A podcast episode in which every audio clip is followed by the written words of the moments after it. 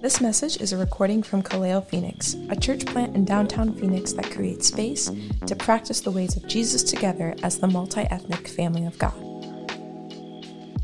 Good evening, Kaleo. Good to see you all again. My name's Chris. If we haven't met, glad to be with you, glad to be here, glad to be gathered together on another Sunday evening. Um, as you maybe heard us allude to, or you've caught via social media or a conversation with someone or email, whatever it might be, in the weeks leading up to Ash Wednesday, which is a little ways away here, we're going to be going through the sermons of Martin Luther King Jr., kind of carrying the theme of MLK Sunday into Black History Month, into Lent. And so we'll kind of tie all those things together. What we're doing is we're using his book, which is called Strength to Love. It's a collection of sermons that he kind of uh, parsed down to make readable because he actually didn't want to write the book. Uh, he believes sermons were meant to be heard and not read. And so finally, people were like, hey, man, everybody's asking for your sermons all over the world. Could you make them kind of accessible? So he said, all right. He took a year, took some of those key sermons, and turned them into this book called Strength to Love. And so we'll kind of use it as our guide as we uh, preach. We'll kind of see what Dr. King was saying at whatever time that sermon was preached. We'll do, we'll do our best to discern then what that might mean for the Kaleo community as we, in fact, create space to practice the ways of Jesus together as the multi ethnic family of God. And we'll see where all of that takes us. Uh, a couple maybe caveats up front to think about, especially as I'm standing here this evening. The, the majority of the sermons from Strength to Love were preached at churches, often churches in Birmingham or Atlanta, where Dr. King was a pastor. So they were in a context where he was their pastor and he was preaching. Uh, it's also important because it was in the age of segregation that he was preaching these sermons. So the majority of these sermons, as you encounter them in the text, were preached to a predominantly black audience.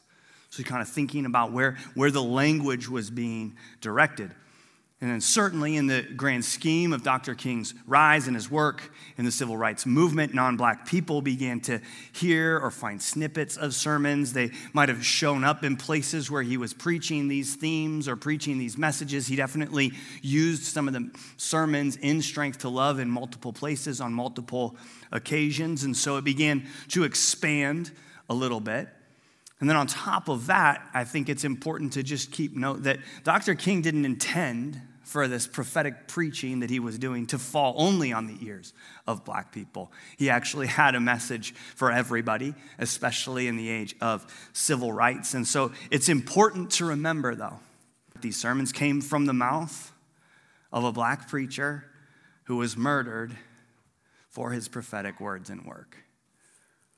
There's something heavy to that as well. There's something that places us in the context of those words. So, as I share with us, the final caveat that I'd like to acknowledge is the, the reality that my learning from the life and the words of Dr. King and my discerning how to preach those for the Kaleo community is done from the vantage point of my own whiteness.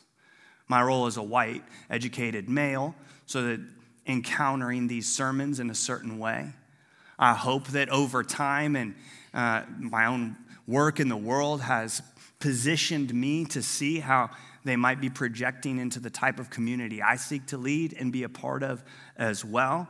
And, and, my privilege reminds me then that I have to find myself humbly in the places where people have their backs against the wall, which is exactly where King found himself shouting from. It's Thurman who teaches us that location. And so I'm speaking as one who's seeking to situate myself among any who find themselves with their backs against the wall, discerning the way in which King might call us to prophetic action in the world, not just as single individuals, but as what he would have deemed the beloved community or what we often call the multi ethnic family of God. And so that's where we're coming from in all of this. And I believe that the words of King, which are always right on top of the words of Jesus, will still challenge us, inspire us, convict us, encourage us, uh, disarm us. Send us reeling, have us throw our hands up in praise, like in all of these ways, because we are here uniquely positioned as people who are collectively seeking to embody the beloved community that Dr. King believed would, in fact, be the redemption and reconciliation that would heal all of us. So that's what we're after. So, enough with the caveats and the introductions. Let, let me pray, and we'll see how the Spirit might use Martin Luther King Jr.'s sermon, Love in Action, to teach us. Father, Son, and Holy Spirit, again, we are here today with you. We acknowledge that your presence of love is among us and with us, and there's nothing we have to do to try to convince you to join us. And so, would you give us eyes to see you, ears to hear you, hearts to experience you, minds to know you? Would you stir in our hearts and our lives? Would you draw us into this vision that you've had for God's people all along to be this beloved community? Would you call us to repentance where we need to repent? Would you call us to celebration where we need to celebrate? Would you help us discern what it is you have for us as a community of people during this time? And God, on this particular Sunday, would you give me your words to speak, words that are for you and from you, make much of you, and draw us deeper into your loving presence? We love you so much. We need you, and it's in your name we pray. Amen. All right, let's do this, okay? It's believed that this sermon, Love in Action, was preached by Dr. King sometime around 1960 made its way into the book a little bit later. He worked on the message a few different times, and he chose one stunning verse to orient this message. And then he begins to prophetically break it down in three parts quintessential Baptist preacher, still, even then. And so, no sense in messing with that format. I'll follow along with that. But first, let's take a look at the verse he. Then Jesus said, Father, forgive them, for they do not know what they are doing. What a single verse to craft a sermon around.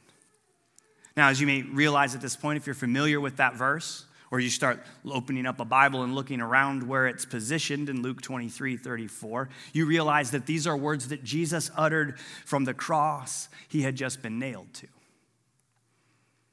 imagery wise, I found myself sitting over there while we were singing, and I just looked up right there at that stained glass, and there's Jesus. From that vantage point, he utters these words. These are words Jesus spoke looking down at those who were crucifying him. These are words pushed forth from the throat of a dying man in the presence of his murderers.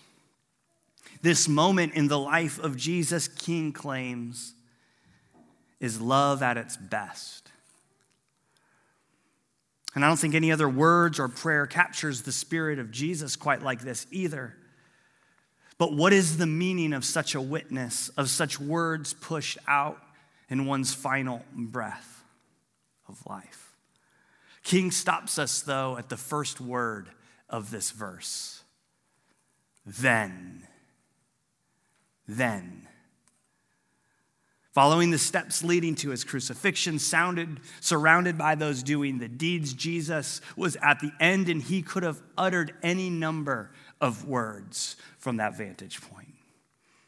The word then signifies all that Jesus was enduring at that moment on the cross, plunged into agony, abandoned and alone, humanity at its worst, crucifying this man. It is then Jesus prays to his Father, Forgive them, for they don't know what they're doing. This, King says, is love at its best. And I agree with King's assessment, but the conviction in the context of King's statement shouldn't be lost on us either. As he notes in his sermon, Jesus could have said, Father, get even with them. Or, Father, let loose the mighty thunderbolts of righteous wrath and destroy them. Or, Father, open the floodgates of justice and permit the staggering avalanche of retribution to pour upon them. It seems to me that Dr. King and those following and striving alongside of him might have longed to see God do such things as that. Maybe they even had prayed for it to be so.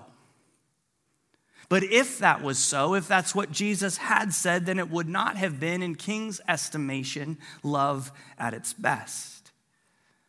He says about Jesus, those subjected to inexpressible agony, suffering excruciating pain, and despised and rejected, nevertheless, he cried, Father, forgive them.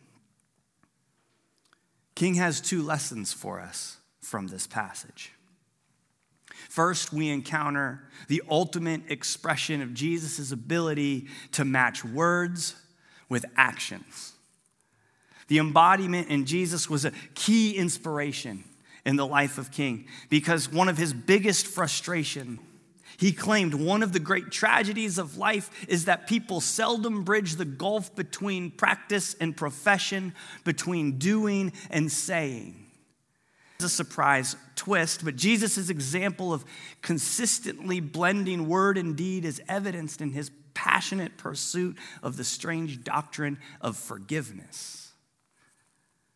It's so strange, in fact that one of his most committed followers was trying to keep statistical tabs on the limits of forgiveness.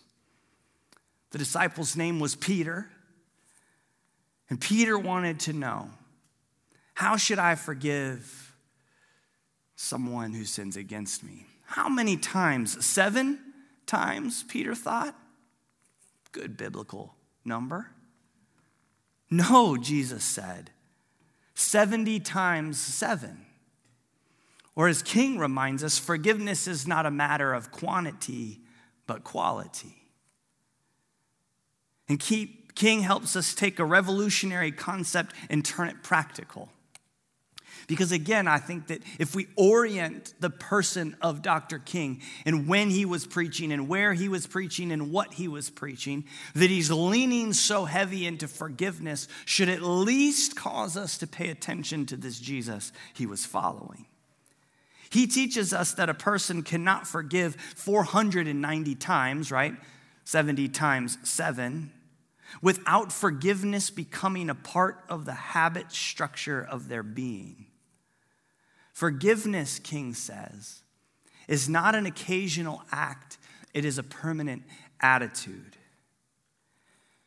And what I see as an uncommon challenge from the nation's most famous justice warrior, forgiveness must become a spiritual habit. Think about King practicing the spiritual habit of forgiveness. I mean, I can't even necessarily comprehend such a thing as that. If we pause for a moment and we think of the extremes of Jesus' suffering and of King's suffering, to form a spiritual habit of forgiveness is nothing short of revolutionary love. Like Jesus on the cross, when stretched by the injustice of the world, what will be revealed within us?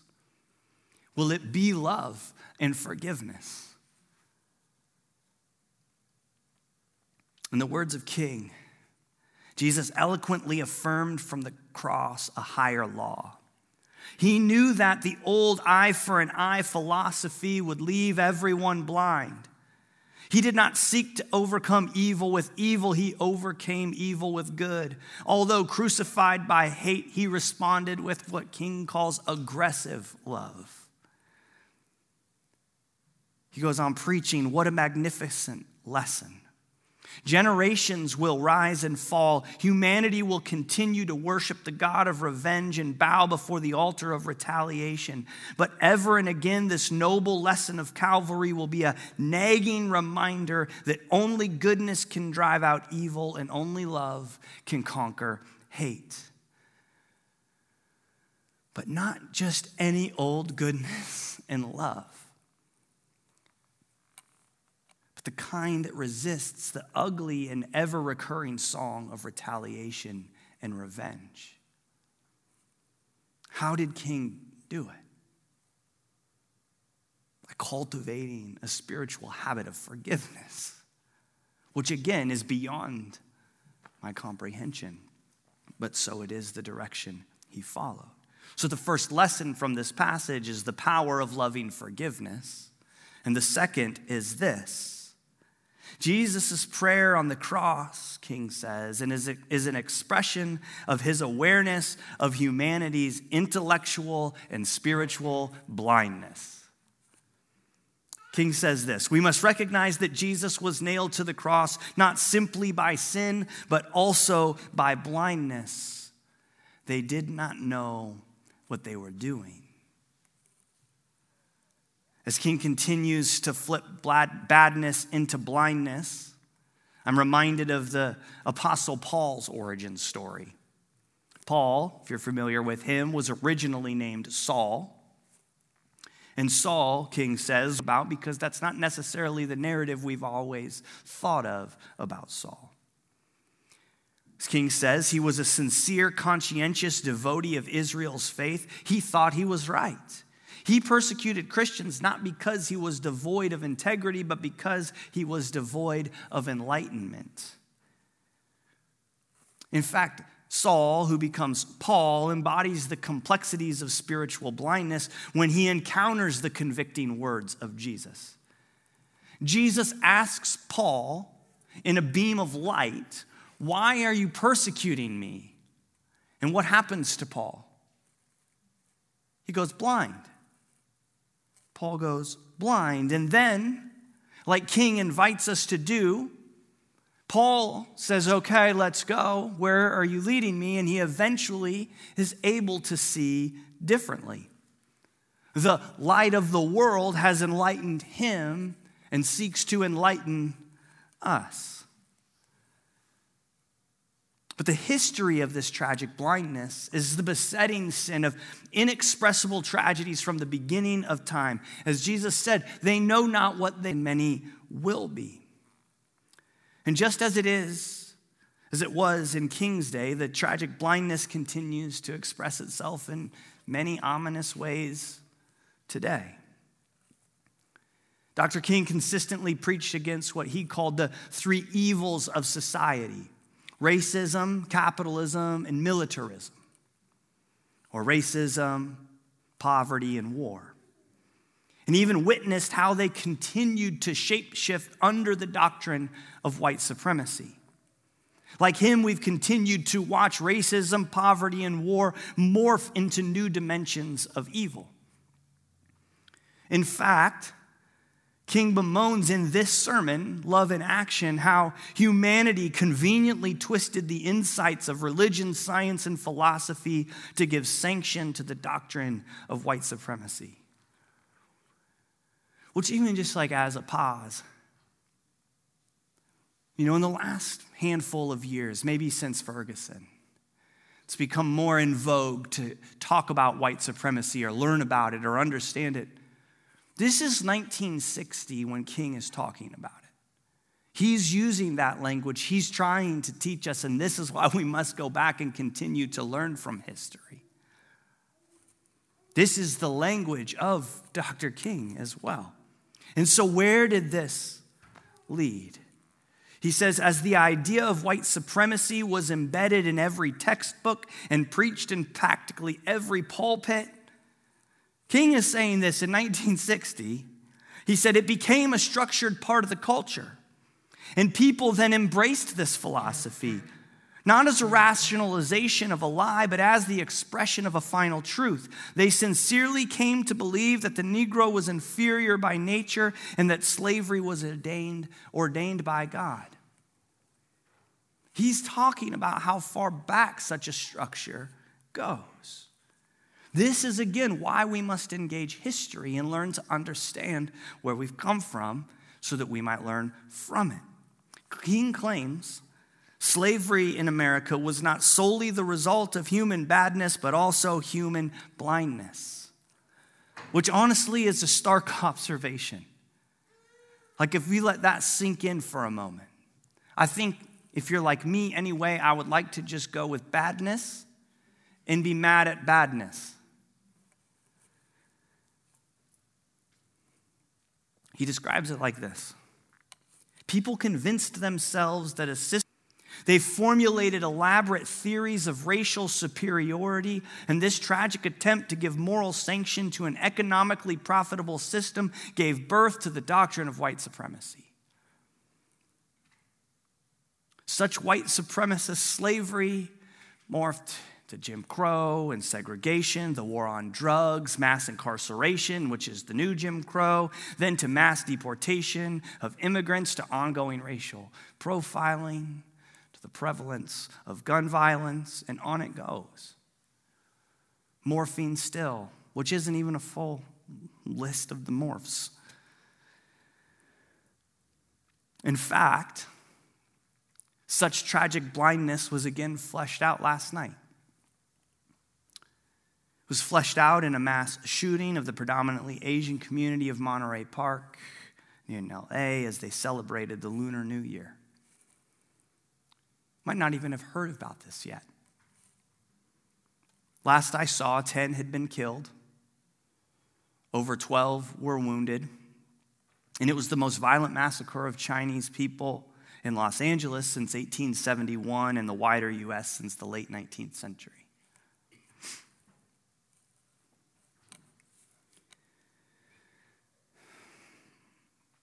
And as King quotes in this sermon all these years ago, he says, There are still many who sincerely feel that being disarmed is an evil.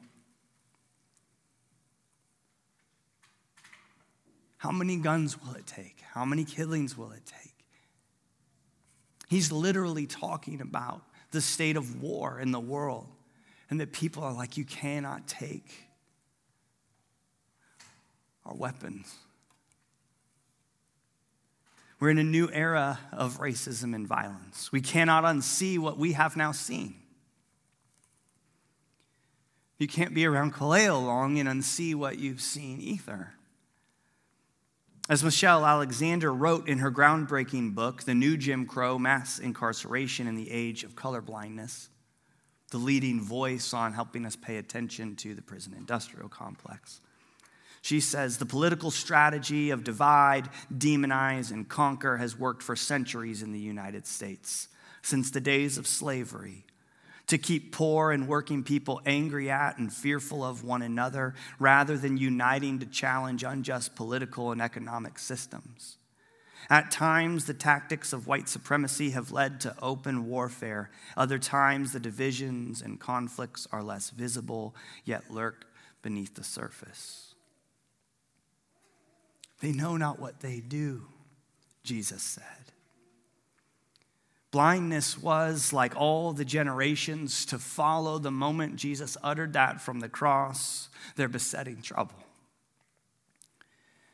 And like all of history, such evils have been sought to be rationally explained and morally justified, so nothing will be done about the injustice.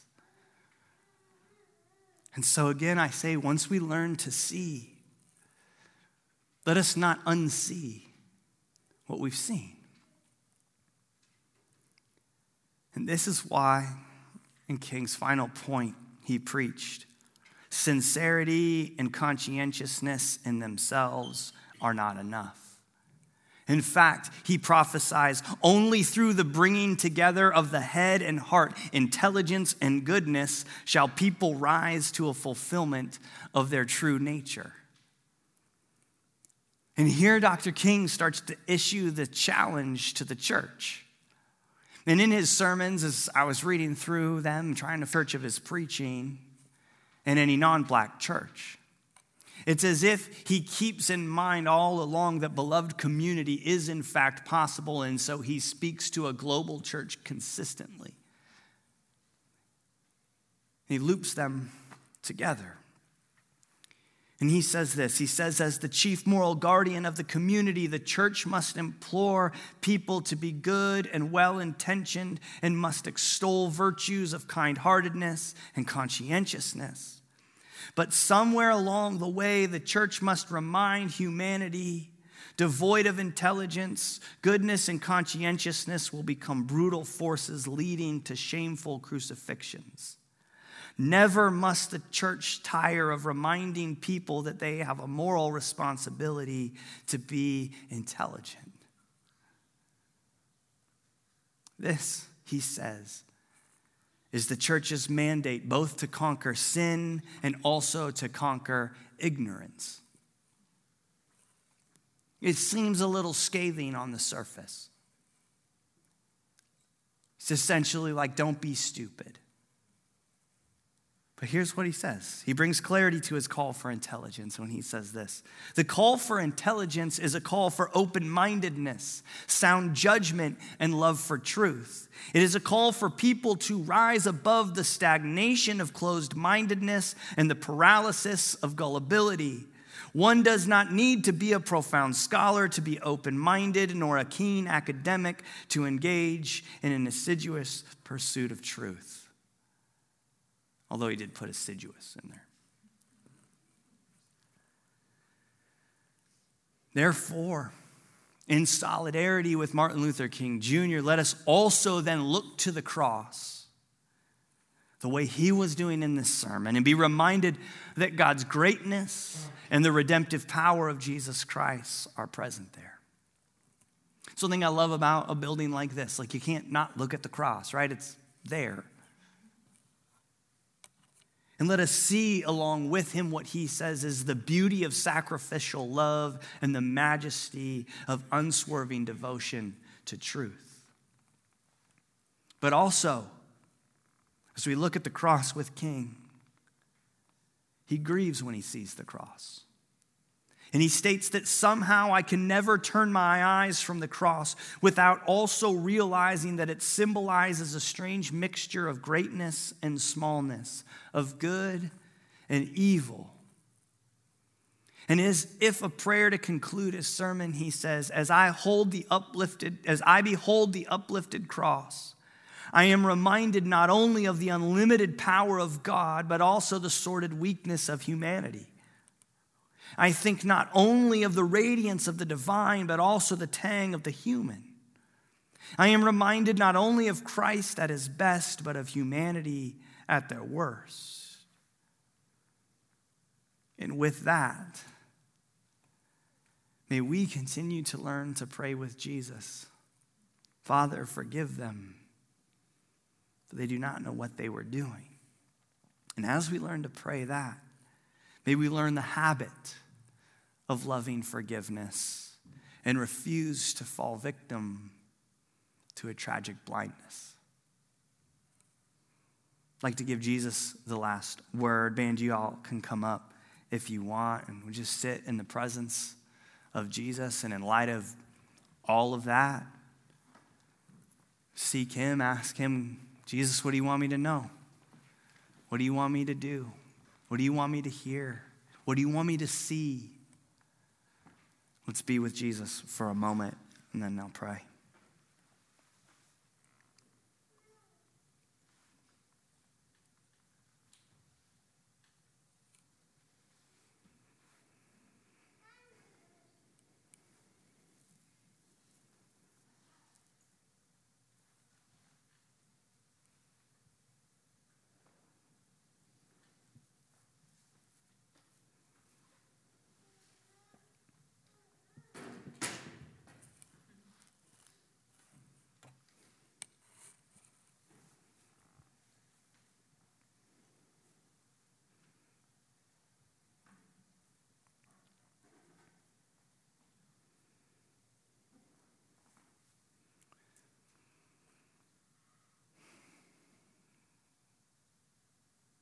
For the gift of being together.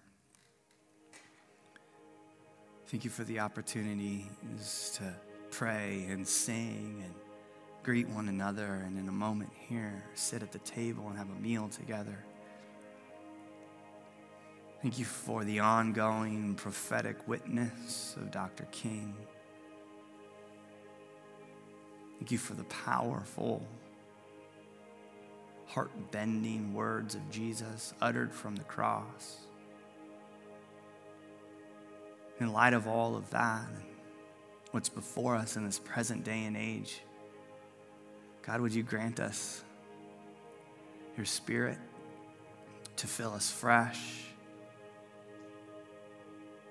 with the aggressive love, if you will, that King talks about Jesus having. Do you fill us with compassion for one another, justice oriented footsteps? Would you help us be aligned in beloved community where we have not seen hope or advancement? Would you give us eyes to see? Would you help us unlearn old ways and relearn your ways? Would you draw us to you as you draw us to one another? So that we might be an embodiment, even if it's just for an evening of the beloved community you've always called us to be. We love you. In your name we pray. Amen. If this message encouraged you, let us know or share it with someone you know. For more information about Kaleo, visit kaleophx.com or follow us on social media at KaleoPHX.